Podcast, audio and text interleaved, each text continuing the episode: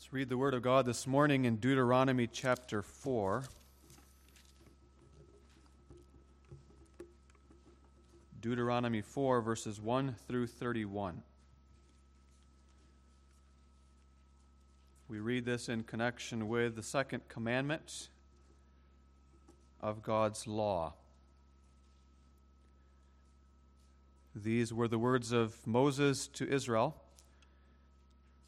Now therefore hearken, O Israel, unto the statutes and unto the judgments which I teach you, for to do them, that ye may live, and go in and possess the land which the Lord God of your fathers giveth you.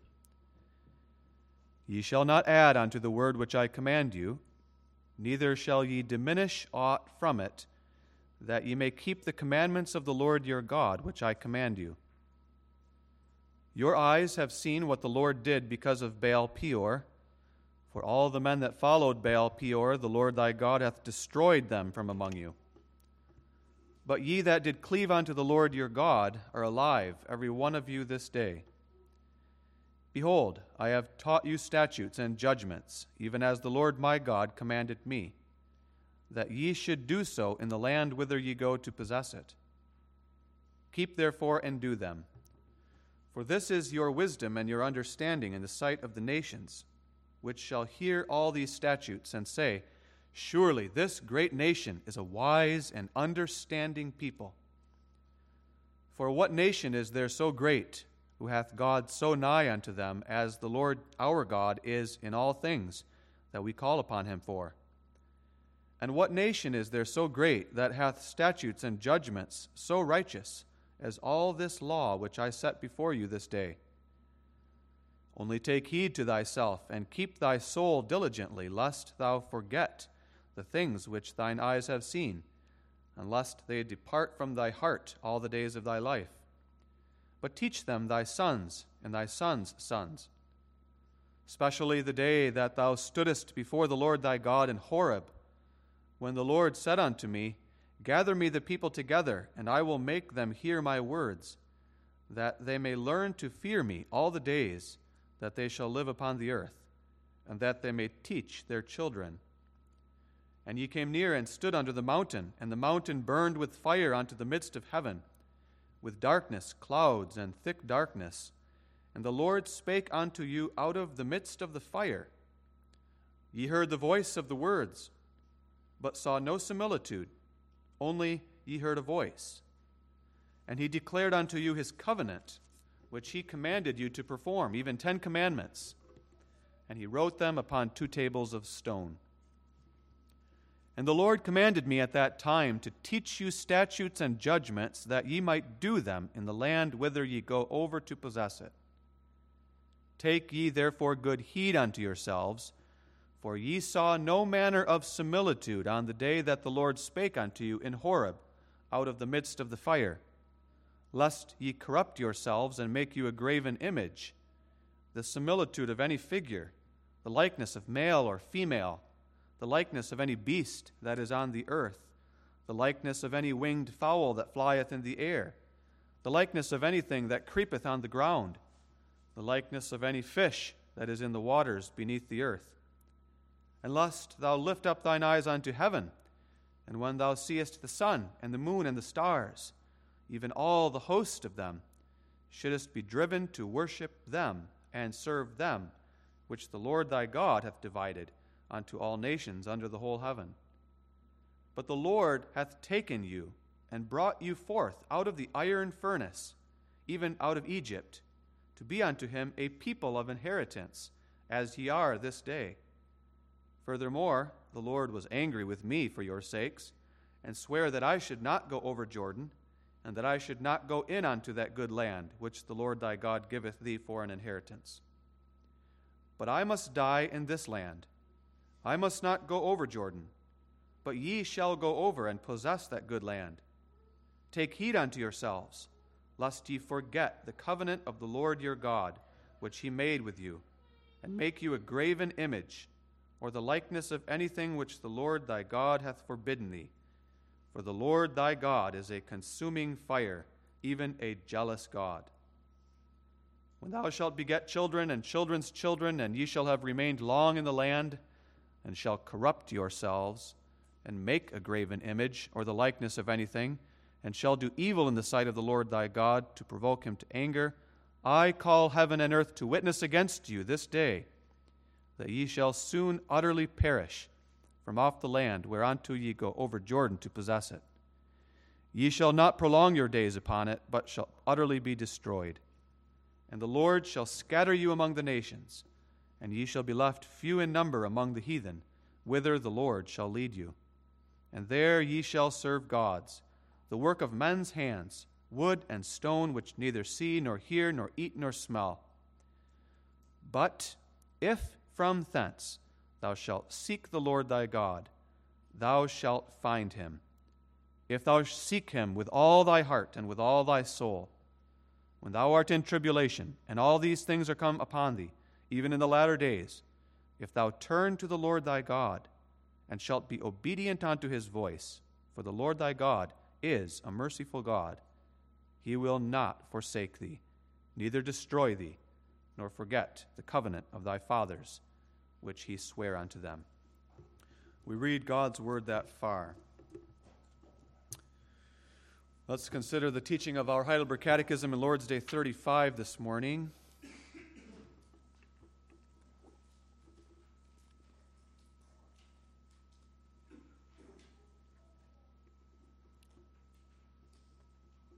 What doth God require in the second commandment? That we in no wise represent God by images, nor worship him in any other way than he has commanded in his word. Are images then not at all to be made? God neither can nor may be represented by any means. But as to creatures, though they may be represented, yet God forbids to make or have any resemblance of them, either in order to worship them or to serve God by them. But may not images be tolerated in the churches as books to the laity? No for we must not pretend to be wiser than God, who will have his people taught not by dumb images, but by the lively preaching of his word.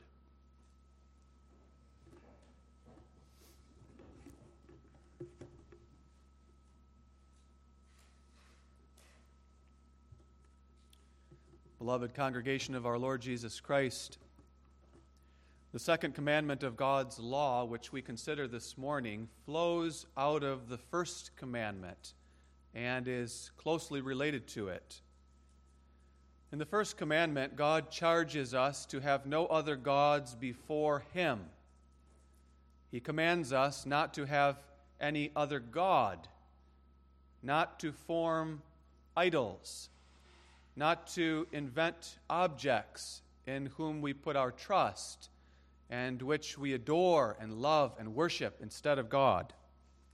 That's the first commandment, a commandment against having other gods. The second commandment, God tells us how we are to behave toward Him, the one true God, namely, that we are not to relate to Him through graven images, but only in the ways that He commands in His Word. It's very easy to forget the difference between these two commandments. I think often we do forget the difference, and except for immediately after a sermon on this commandment, if I would ask you any other time of the year, what is the difference between the first and second commandment? Possibly you would struggle, and even I perhaps at times, to know what is the exact difference between these two commandments. They seem to mingle together, they seem to almost say the same thing. And in fact, the Roman Catholic Church teaches that very thing that the first and second commandments are only one commandment.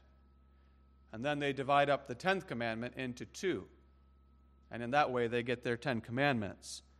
But in the Reformed tradition, we believe the first and second commandment are found in this the first, thou shalt have no other gods. The second, Thou shalt not worship him through graven images. The difference between these two commandments is that in the first, God is teaching us whom we must worship. In the second, he is teaching us how we must worship, whom we, who we must worship, and how we must worship. That is the difference between these two commandments. And they're very closely related because in the heathen world, from the earliest and most ancient times, sinners have always mingled these two together. They always worship other gods, and they worship those other gods through graven images. In the chapter that we read, Moses reminded the Israelites about the heathen who worshipped Baal Peor in verse 3. Your eyes have seen what the Lord did because of Baal Peor. For all the men that followed Baal Peor, the Lord thy God hath destroyed them from among you. That was one of the heathen gods, a different God, an idol. But how did they worship that God? They made images and they worshiped that false God in a wrong manner. That's what the heathen always do. But the warning comes to God's people in Deuteronomy and to us today. Don't look at the heathen and who they worship and how they worship and imitate them. There has always been a great temptation for the people of God not only to worship the gods of the heathen, but also to adopt the religious practices and methods of the heathen. That's what the second commandment is all about. The heathen adopt worship practices that please the flesh, that tantalize the eyes, that involve bright, colorful imagery. That's what we like. We like to worship what we see. And that's what is forbidden in the second commandment. Let's consider the command against image worship. First of all, that we are forbidden to worship graven images. Secondly, positively, we are required to worship as God commands. And then finally, we notice a warning and a promise attached to this commandment. What is the second commandment? We heard it earlier this morning. We find it in the Heidelberg Catechism. Lord's Day 34 Thou shalt not make unto thee any graven image, or any likeness of anything that is in heaven above, or that is in the earth beneath, or that is in the water under the earth. Thou shalt not bow down thyself to them, nor serve them. We must take that all together. We must not separate those into different parts, but we must take those all together. Thou shalt not make graven images, bow down to them, and serve them. That's what is forbidden in the second commandment. Moses reiterated that commandment to the children of Israel in the book of Deuteronomy, which we read this morning, chapter 4, verse 15. He tells them that when they go into the land of Canaan, they must take good heed unto themselves. For ye saw no manner of similitude on the day that the Lord spake unto you in Horeb out of the midst of the fire, lest ye corrupt yourselves and make you a graven image. The similitude or the likeness or the resemblance of any figure, the likeness of male or female, beasts that are on the earth, winged fowl that flieth in the air, things that creep on the ground, the fish that are in the sea. Or you lift up your eyes to heaven and you see the sun, the moon, and the stars, and you make graven images of those, and you worship those gods through images. On the basis of Scripture, the Heidelberg Catechism teaches us what God forbids in the second commandment is that we represent God by images, or that we represent creatures and we worship those creatures through images. Now, let's be clear about this commandment this morning. God does not forbid that we make graven images, period. We must not misunderstand. When we hear the second commandment, the first thing we hear is, Thou shalt not make unto thee any graven images. And we might then conclude the second commandment says, Never make a graven image. What is a graven image? An image is just a representation of something, a resemblance of something. And to make an image can be done in many different ways. A graven image is an image made out of clay or wood or even ice or stone or gold or silver. and you engrave or you carve that image. And in that way, you make a representation of something else. God does not forbid that practice all by itself. I think we all understand that. God does not forbid us the activities of carving, painting, photography, making videos, making images of various kinds. That's not what is forbidden in this commandment. Heidelberg Catechism teaches that too when it says, as to creatures, though they may be represented. That's not the issue. Creatures may be represented. God has created a beautiful and wonderful world full of creatures. The same creatures mentioned in the passage that we read the birds of the heavens, of all their different shapes and colors and sizes, the creeping things of the earth, the sun and the moon and the stars, beautiful, glorious is God's creation. And God does not forbid us to capture those creatures, to make paintings, to make photographs, to make videos, to make other kinds of images in order to rejoice in God's creatures, in order to glorify God in that way, in order to worship God as the creator of those creatures. God does not forbid us to make images to decorate our homes, to hang up a painting in our home, or to have a little sculpture of some kind in our home. There's nothing wrong with that in and of itself. Just consider the fact that God commanded Moses and Solomon to adorn the tabernacle and later the temple with all kinds of carvings and engravings of gold and of brass, of beautiful woods and curtains, furniture. There were even images of angels on the Ark of the Covenant. There were images of pomegranate fruits and, and flowers. The temple and tabernacle were full of images. But there were no images of God. That's the thing. Some of our churches today, too, you might find an image of a cross hanging in that church. You might find a stained glass window with modest symbolism, such as a symbol of a Bible or other biblical symbolism. Some Christians might have a problem with that. But to make images of creatures, according to the Catechism, is not forbidden in the second commandment in and of itself. What is forbidden is that we make images, graven images, painted images, photographic images, or any other kinds of images to represent God by that image to teach something about God through that image or to worship God through that image. Why is that? Why does God forbid us to do that? The reason is that God is a spirit. God is a spiritual being. He is pure spirit. And that means that he does not have any color, he does not have any shape, he does not have any form, he does not have any material substance and therefore it is impossible to make an accurate representation of him. Besides that, God is infinitely glorious, infinitely exalted above the creation that he has made. God is transcendent. He is above space and time and material and creatures. He cannot be represented, and therefore we may not represent him. The prophet Isaiah exalted in the glorious nature of our transcendent God in Isaiah 40 when he said, To whom then will ye liken God, or what likeness will ye compare unto him?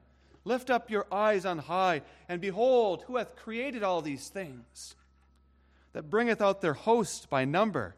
He calleth them all by names, by the greatness of his might, for that he is strong in power, not one faileth to make an image as a representation of God degrades him, it dishonors him, it pulls down the glorious, omnipresent, almighty God of creation and says, This is what God is like. It is impossible to make any comparison of God. So, what God forbids is to make images of Himself. God forbids that we worship Him in any other way than He commands us in His Word. But the sinner always disregards God's will. The sinner will worship however he pleases, whatever makes sense to him, whatever delights him, whatever fascinates him. And since the most ancient of times, the sinner's favorite way has been to make graven images. Because we sinners like to see something. We like to see what we adore. We like to see what we love, what we worship, what we praise. We want to be able to look at it.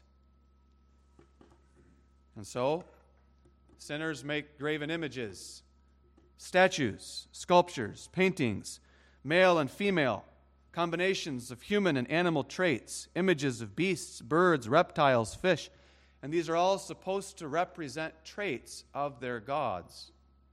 So they mingle the first and second commandments in their sin and in their false religion. But it's not only the heathen who have done this, also the Christian church has tolerated images from the most ancient times of church history. The Roman Catholic Church and the Eastern Orthodox churches, which represent the vast majority of professing Christians in the world today, are full of images. You can go into any of their churches and you are almost certain to find at least one and probably many images. Images of God the Father, images of God the Son, images of God the Holy Spirit, images of Mary and the saints many, many, many images. And you find people going into those churches and bowing down to those images and praying to those images and kissing those images and serving those images and bringing offerings to those images. And that's exactly what God forbids in the second commandment. During the Reformation, our Protestant forefathers, many of ours were in the Netherlands, when the Reformation took place, and Roman Catholicism was pushed out of the churches in the Netherlands, our forefathers condemned that practice of image worship. And literally, they went into the churches with stones in their hands and threw those stones at the stained glass windows that were full of images of God and Christ and the Holy Spirit and demolished those windows and demolished those statues. That was a movement known as iconoclasm. Our forefathers insisted that we may not even tolerate these images as books to the laity. We find that phrase in our Lord's Day. May not these images just be tolerated as books to the laity? Can't we just leave those images in the windows and in the statues? And the Catechism says, no. We can't tolerate them. Books to the laity, meaning a way of teaching the common, ignorant, uneducated people who don't read and who aren't able to read? Can't we just tolerate all these images as a way to teach the common people? The Catechism says no. That was the past. But now we're 500 years past the Reformation, and what we see today is that many Protestant churches who have kicked out the images from the front door are letting them in through the back door in the form of religious films, religious movies, religious plays, and books with pictures of God and Jesus and the Holy Spirit. And they're trying once again to teach the people through images. Now, as I said, some Christians may have more of a problem with images than others. There is some gray area there. I personally do not believe that there's anything wrong with using images of trees, animals, soldiers, temples to teach the Bible stories to the children in the catechism classes, in the Christian schools, in the home. We have Bible story books with many images in them. The Bible itself is full of images, isn't it? The Bible is a very picturesque book. And the Bible also presents God Himself to us, teaching His people through dreams and visions, which were full of images, but not images of God. not images of the Holy Spirit, not images of Christ. That's the thing. That's what is forbidden. Not to make images of creatures, not to teach through images of creatures, not to look at encyclopedias with images, pictures, photographs, artwork, but to use the practice of image making to teach about God. Today, movies are made in which an actor impersonates God and speaks as if his voice is the voice of God. That's making a graven image of God through one's voice. Or men actually act out and try to portray Jesus Christ, and they act as if they are Jesus Christ, even to the point of being hung, pretending to be hung on a cross. God will not have us taught that way. We must not pretend to be wiser than God. They think they're wiser than God. They think we need Jesus films to promote the gospel in the world. We live in a visual age, they say. People need images. Catechism says, let's not pretend that we are wiser than God. God knows how we are to be taught. Now, we look around ourselves in our church building here, and there are no images. No images up here, no images on the walls. And I'm sure if I go into your homes, I won't find any images of God or images of the Holy Spirit or of Jesus. Probably no paintings. We have a very simple and unadorned church building, a very simple liturgy. I assume that we're careful not to watch movies that portray God or Jesus or to use books to the best that we are able, which have pictures of God and Christ and the Holy Spirit. And so we check off all the boxes, right?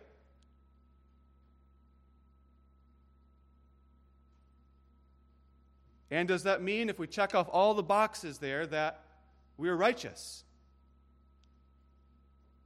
That we keep this commandment?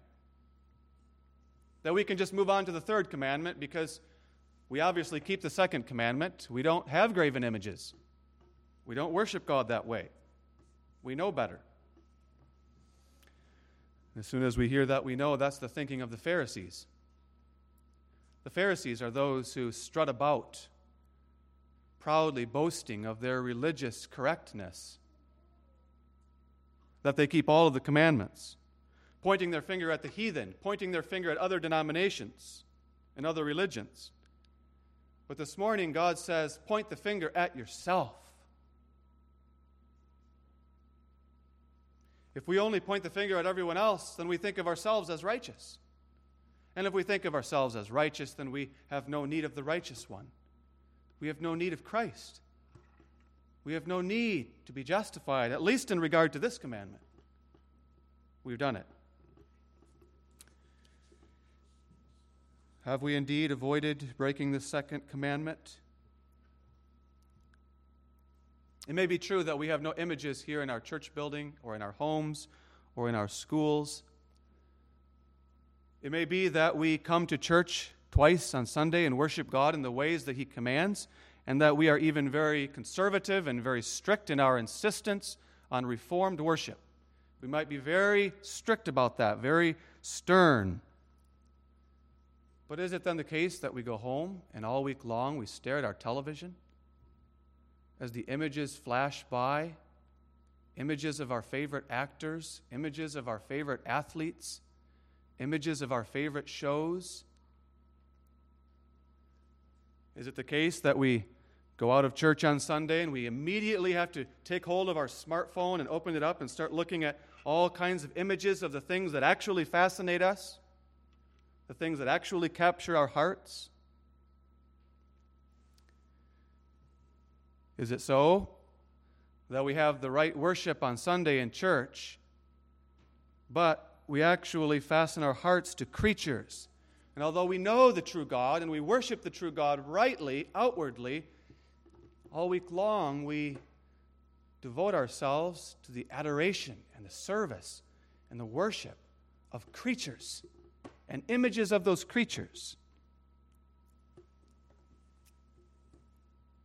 We get onto the internet and we find all kinds of worldly people who capture our hearts with their voices, with their songs, with their acting, with their dancing. And there we are, staring at those moving images all week long, fastening our hearts to them, and boasting that we have the right reformed worship. Is that the case? Is it so that sometimes we are like the silversmiths of old, like old Demetrius in his shop, crafting images of Diana out of silver and gold? Is it so that we carefully craft photographic images of ourselves to post them up on Snapchat and Instagram and Facebook so that everybody will see those images of us and will bow down to us and like us and praise us and worship us? Do we do that?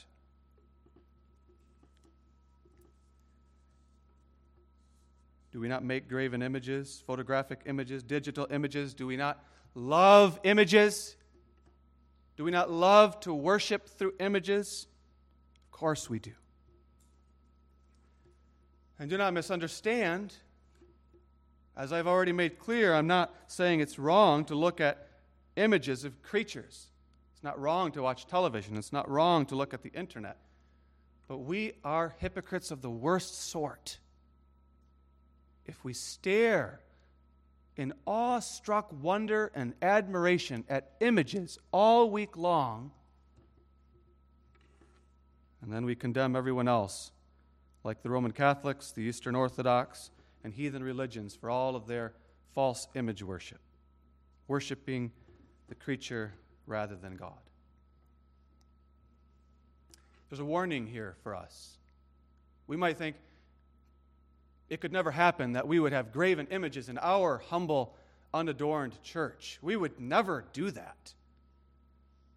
But if we are staring at all kinds of images and worshiping our idols through those images on the television, computer, phone, and tablet all week long, do we not think that eventually those images will make their way into our churches too and into our worship, just like the Israelites of old with their golden calves?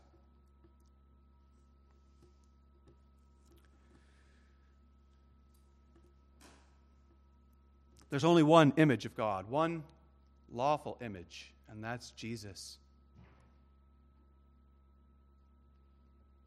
Precious Jesus. He is the image, the only image of the invisible God. God made that image.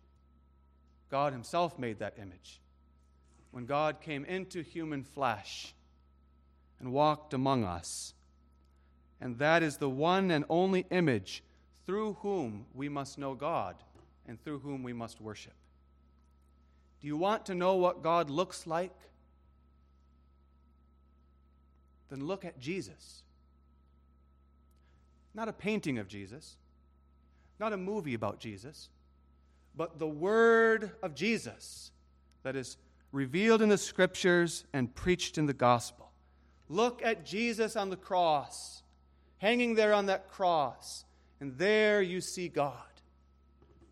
There you see the justice of God, the mercy of God, the grace of God, and the wisdom of God all of God's glorious virtues are revealed in Jesus. Jesus is the supreme representation of God, who through his own precious blood has paid for all of our wicked image worship. How then would God have us to worship him? The Catechism teaches us that God would have us to worship Him only in the ways that He commands in His Word. Focus on that for a moment.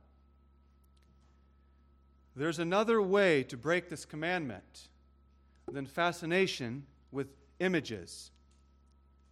And that other way is that we worship God in ways that we devise of our own hearts in ways that harmonize with our own lusts, in ways that please us, in ways that meet our human, sinful, corrupt desires.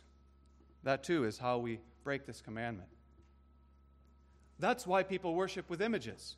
Why do they do that? Because it's visual, it's beautiful, it's flashy, it grabs your attention and holds your attention. It pleases the flesh. So the fundamental requirement is that we only worship God in the ways God requires in His Word. Moses warned the Israelites of that too long ago in chapter 4 of Deuteronomy, verse 2.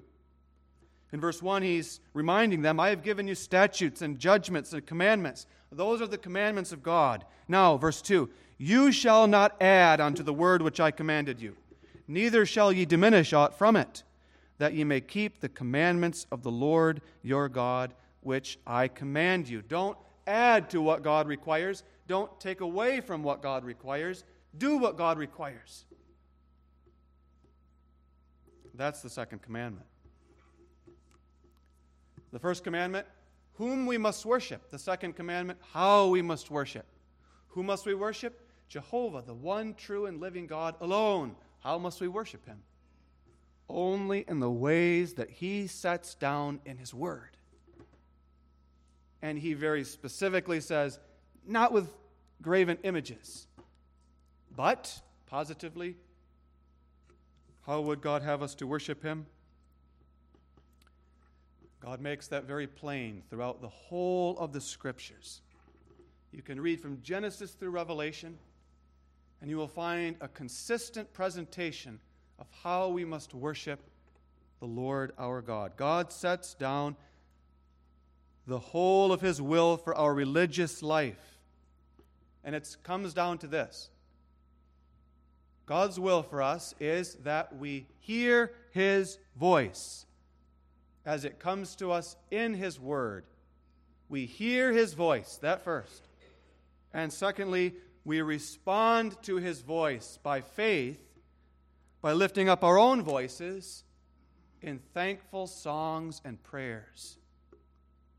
That's the method of worship, simple, that God sets down for us in His Word. So, first of all, that we hear His voice. Moses made that clear to God's people in this chapter. Notice, for example, in verse 7, Moses says to the Israelites, What nation is there so great, who hath God so nigh unto them as the Lord our God is in all things that we call upon him for? What a blessed privilege that God, the, the one true God, draws nigh to us as a people, as a nation. That's astounding. And then in verses 12 and 13, he reminds them The Lord spake unto you out of the midst of the fire. Remember at Mount Sinai, God spoke to you. You heard the voice of the words, but saw no similitude, only you heard a voice. A voice. Not a similitude, a voice. You didn't see a picture, you didn't see a movie, you didn't see a painting, you didn't see a sculpture, you heard a voice. You heard God speak to you, and He declared unto you His covenant, which He commanded you to perform, even ten commandments, and He wrote them upon two tables of stone. That's how God would have us to worship, first of all. Hear my voice.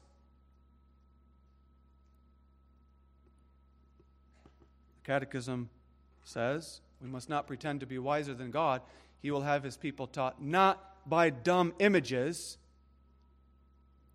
the Catechism has in mind statues that cannot speak, but the lively preaching of His Word. And by that lively, he doesn't so much mean that it has to be a dynamic delivery. He means that preaching has to be by a living person. So that you hear a living voice. That's how God will have us to be taught. Through the preaching of His Word.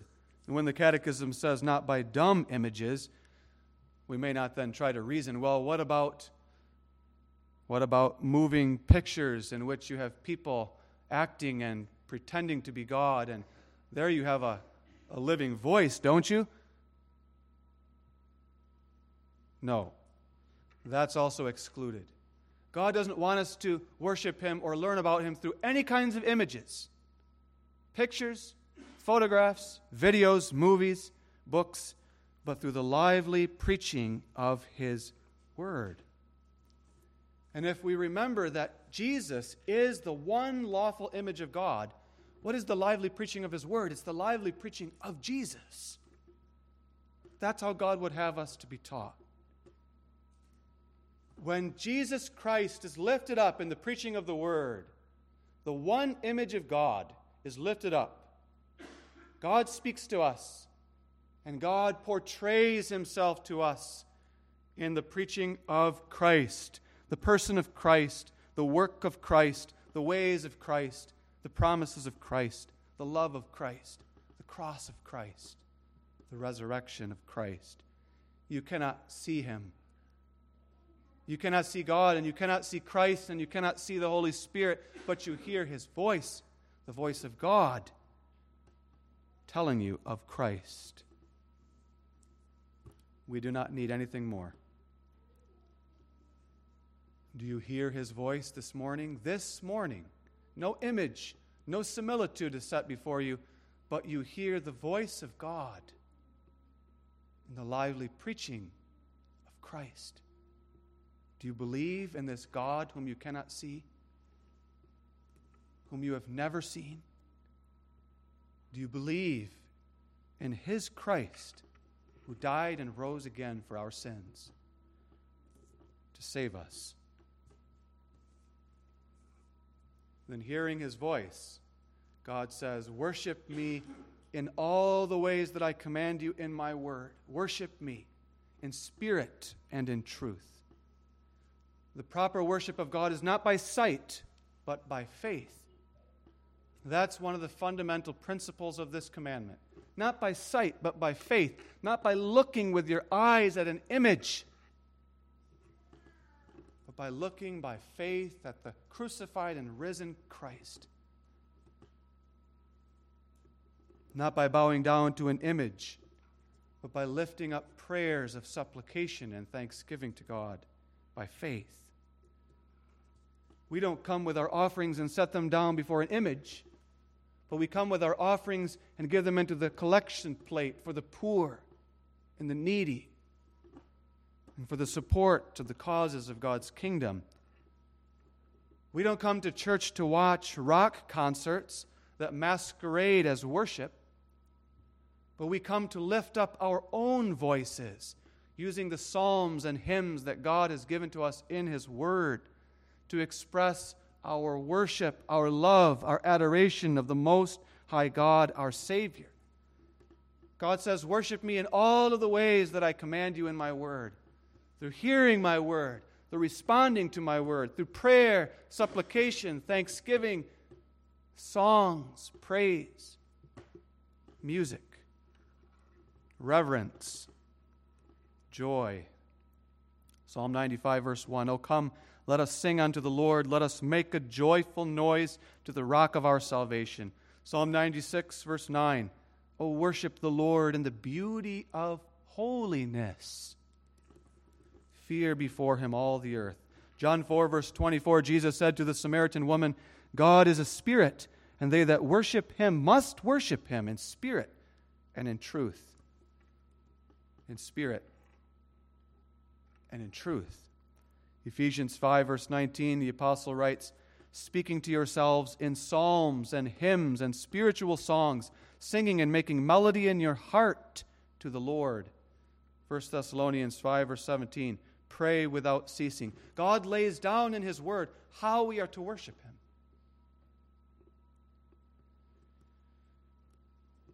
And that's the positive requirement. Do you delight to worship God that way?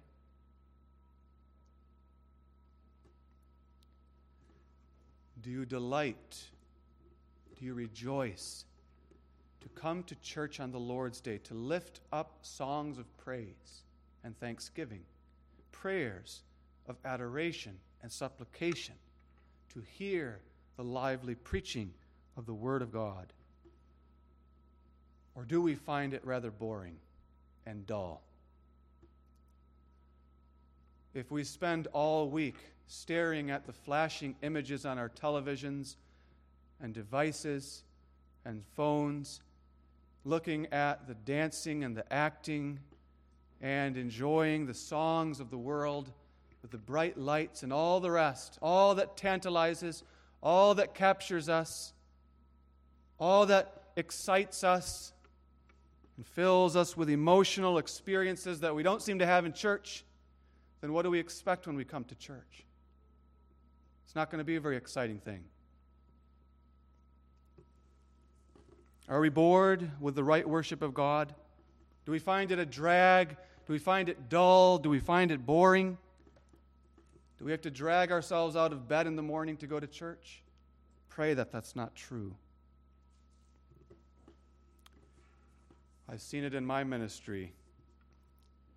For a minister, as you might imagine, it's a very disappointing thing to see that immediately after the church service, someone, a young person, pulls out their smartphone and is immediately playing video games on their smartphone, literally only minutes after church.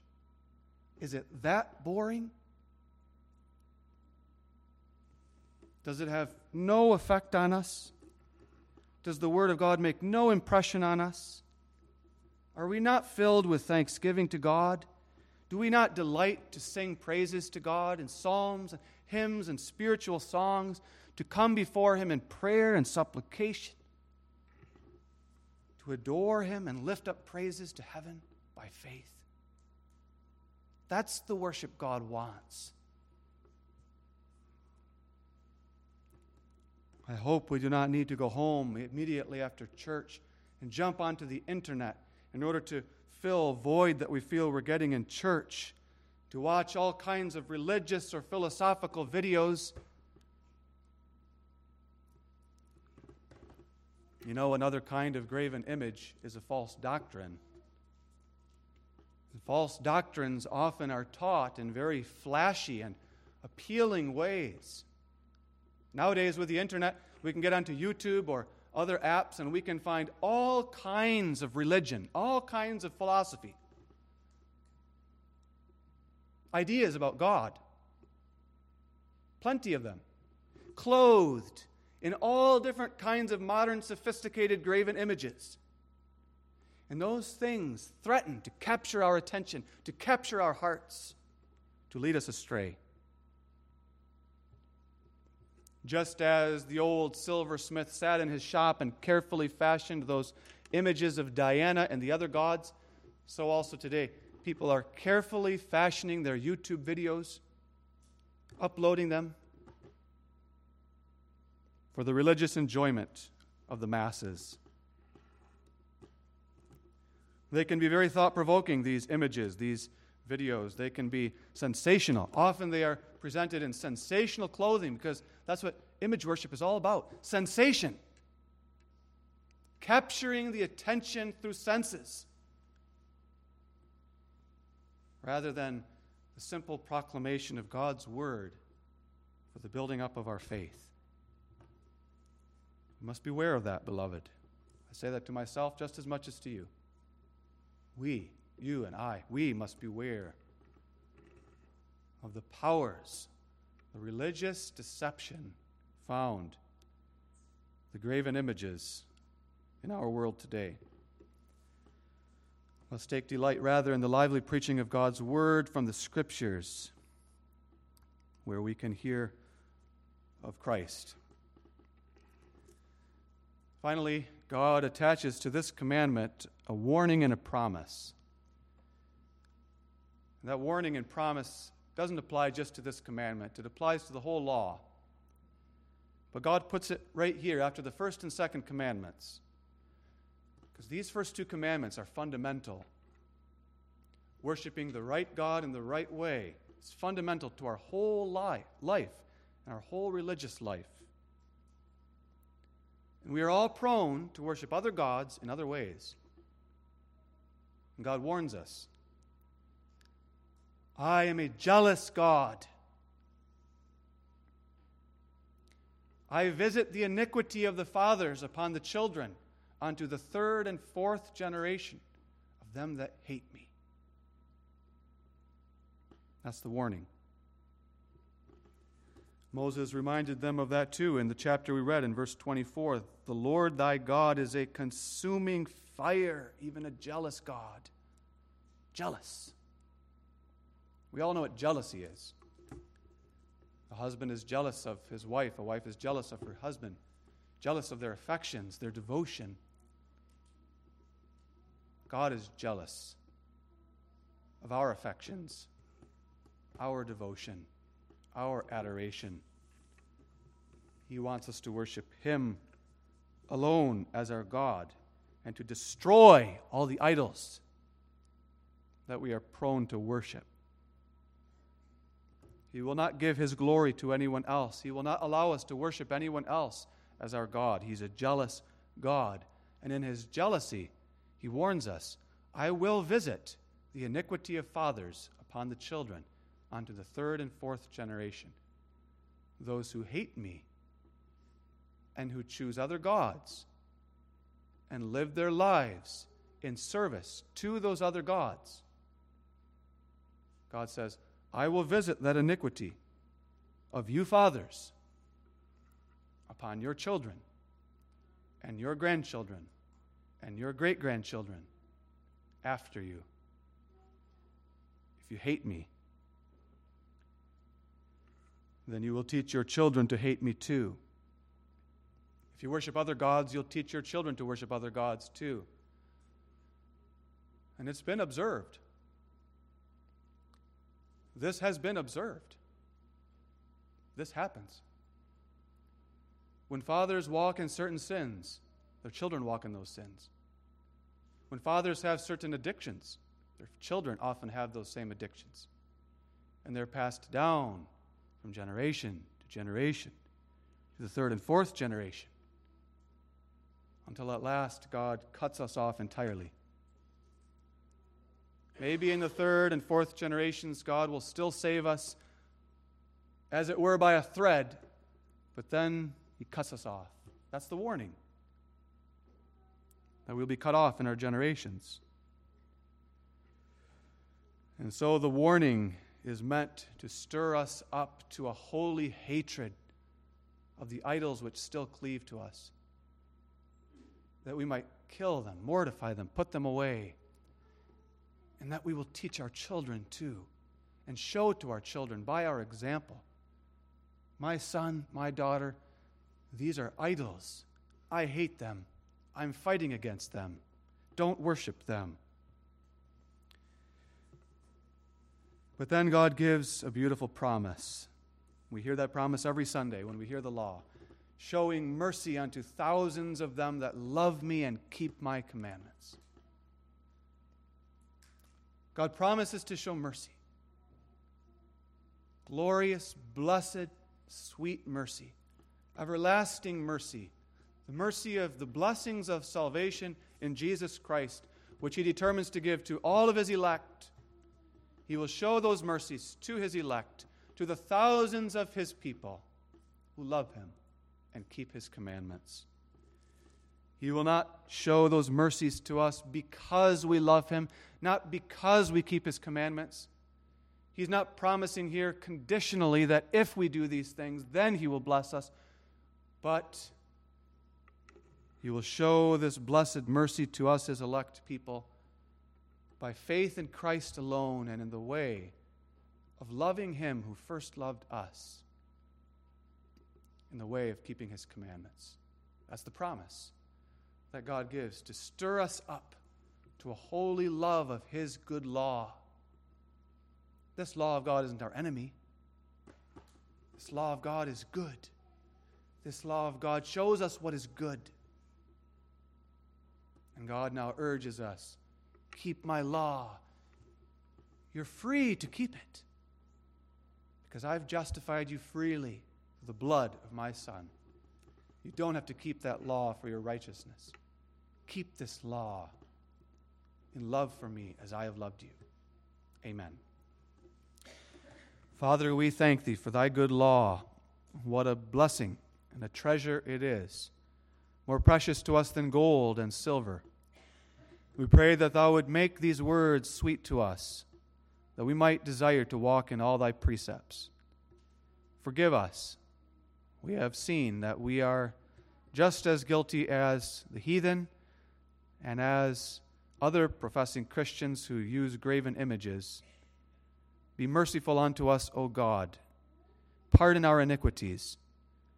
Cause us to be able to identify the specific ways that each of us is prone to worship Thee or to worship creatures in ways which Thou dost forbid. Give us a holy delight in the lively preaching of Thy word and in the right worship of Thy name. All this we